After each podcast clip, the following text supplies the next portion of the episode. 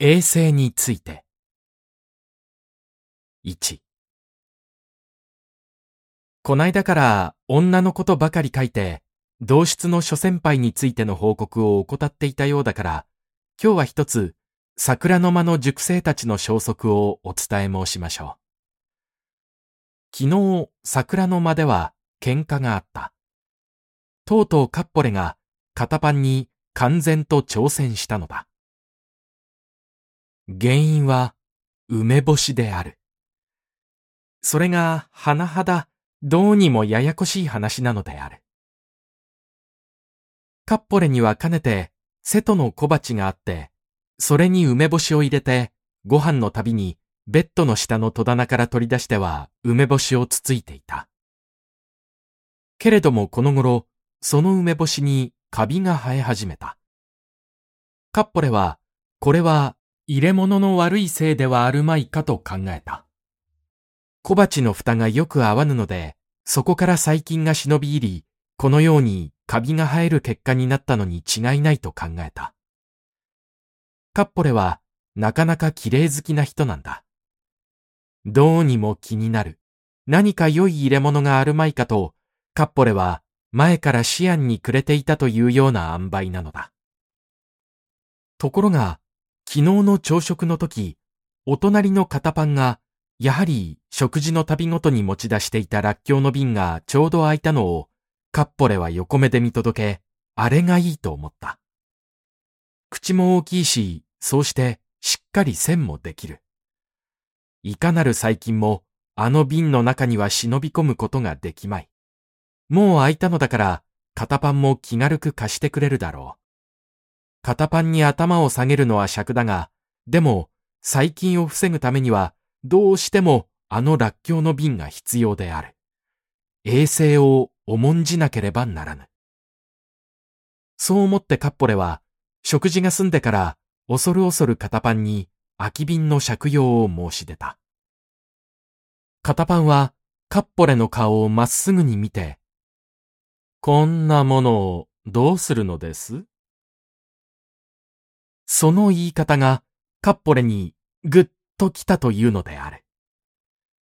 前からこの二人の間には暗雲が低迷していたのである。カッポレはこの健康道場第一等の色男を持って任じていたのに、最近に至って片パンがめきめき色男の評判を高めて、カッポレの影は薄くなり、むしゃくしゃしていた矢先だったのである。こんなもの？須川さん、そんな言い方をしてもいいのですか？カッポレの言い方も妙である。なぜいけないのです？片パンはにこりともしない。どうにも堅苦しく気取っている男なのである。わかりませんかね？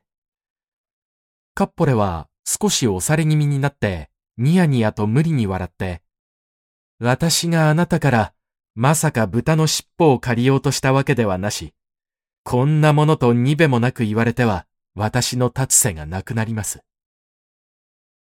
いよいよ、妙だ。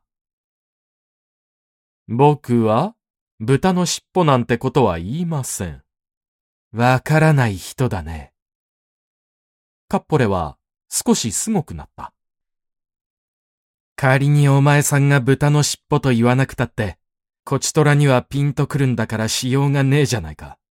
馬鹿にしなさんな。大学生だって盛んだって同じ日本国の親民じゃないか。よくも俺を豚の尻尾みたいに扱いましたね。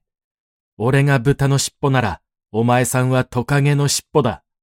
一子同人というものだ。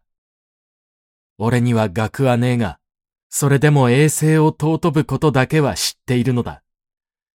人間、衛生を知らなけりゃ、犬畜生と同じわけのものなんだ。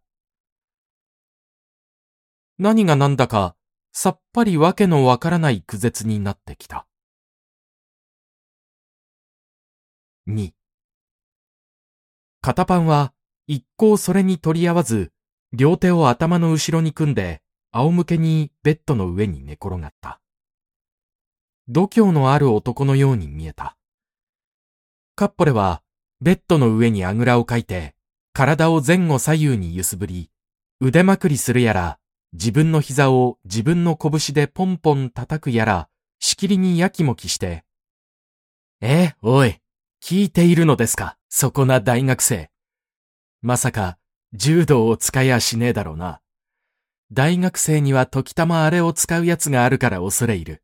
あいつはごめんだぜ。いいかい？はっきり言っておくけど、この道場は柔道の道場でもなければ、また、色男修行の道場でもないんですぜ。上長の清盛も、こないだの講話で言っていた。諸君は選手である。結核の必ず全治するという証拠を日本全国に向かって示すところの選手である。切に自重を望む、と言いましたがね。俺はあの時涙が出たね。男子、義を見てせざれば言うなきなりというわけのものだ。言うに大優あり、小優ありとも言うべきわけのところだ。だから、人間、知、人、優、この三つが大事というわけになるんだ。女にモテるなんて問題になるわけのものじゃ決してないんだ。ほとんど死輪滅裂である。それでもカッポレは顔を青くしてさらに声を張り上げ、だから、それだから、衛生が大事だというわけのことに自然になっていくんだ。常に衛生、火の用心というのは、だからそこのところを言ってると思うんだ。いやしくも一個の人間を豚の尻尾と比べられるわけのものじゃ絶対にないんだ。やめろやめろ。と、越後獅子が仲裁に入った。越後獅子は、それまでベッドの上に黙って寝転んでいたのだが、その時むっくり起きてベッドから降り、カッポレの後ろから肩を叩いて、やめろやめろと、ちょっと威厳のある口調で言ったのである。カッポレは、くるりと越後獅子の方に向き直って、越後獅子に抱きついた。そうして、越後獅子の懐に顔を押し込むようにして、うわうわと、声を一つずつ区切って泣き出した。廊下には、他の部屋の塾生たちが五六人孫ついて、こちらの様子を伺っている。見てはいけないと越後獅子はその廊下の塾生たちに向かって怒鳴った。そこまでは立派であったが、それから少しまずかった。喧嘩ではないぞ。単なる、単なる、うーん、単なる、単なる、うーん。とうなって、途方に暮れたように僕の方をちらと見た。お芝居。と僕は小声で言った。単なる。と、越後は元気を回復して、芝居の作用だと叫んだ。芝居の作用とはどういう意味か返しかねるが、僕のような弱敗から教えられたことをそのまま言うのは古見に関わると思って、とっさのうちに芝居の作用という珍奇な言葉を暗出して叫んだのではないかと思われる。大人というものはいつもこんな具合に無理をして生きているのかもしれない。カッポレはそれこそ親獅子の懐に書き抱かれている小獅子というような形で顔をふりふり泣きじゃくり、はっきり聞き取れぬようなろれつの回れぬ口調でくどくどと訴え始めた。3俺は生まれてからこんな赤恥をかいたことはねえのだ。育ちが悪くねえのです。俺は親父にだって殴られたことはねえのだ。それなのに豚の尻尾同然にあしらわれて腹渡が煮えくり返って、俺は筋道の立った挨拶をしようと思って一番いいことばかり言ったのです。一番いいところばかり選んで言おうと思ったんだ。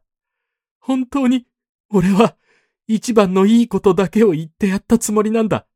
それなのに、それをベッドに寝転がって知らんぷりして、なんだあの態度は。悔しくて残念でならねえのです。なんだあの態度は。人が一番いいことを言っているのに、あの態度は、つくづく世間が嫌になった人が一番いいことを。だんだん同じようなことばかり繰り返して言うようになった。越後はカッポレをそっとベッドに寝かせてやった。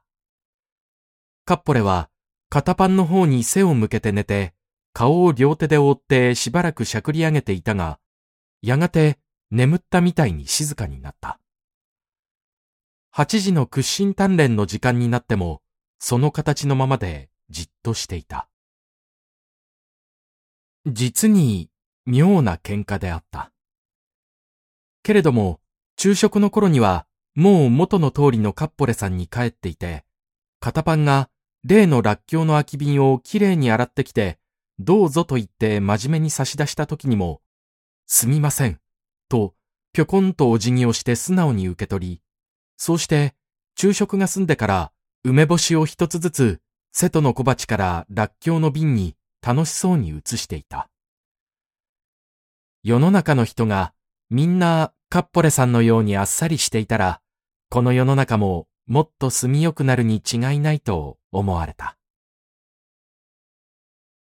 喧嘩のことについてはこれくらいにして、ついでにもう一つ簡単なご報告がある。今日の午後の摩擦は、竹さんだった。僕は竹さんに君のことを少し言った。竹さんをとても好きだと言っている人があるんだけど、竹さんは摩擦の時にはほとんど口を聞かない。いつも黙って涼しく微笑んでいる。麻婆なんかより竹さんの方が10倍もいいと言ってた。誰や？沈黙女子もつい小声で言った。麻婆よりもいいという褒め方が痛く気に入った様子である。女って浅はかなものだ。嬉しいかい？スカン。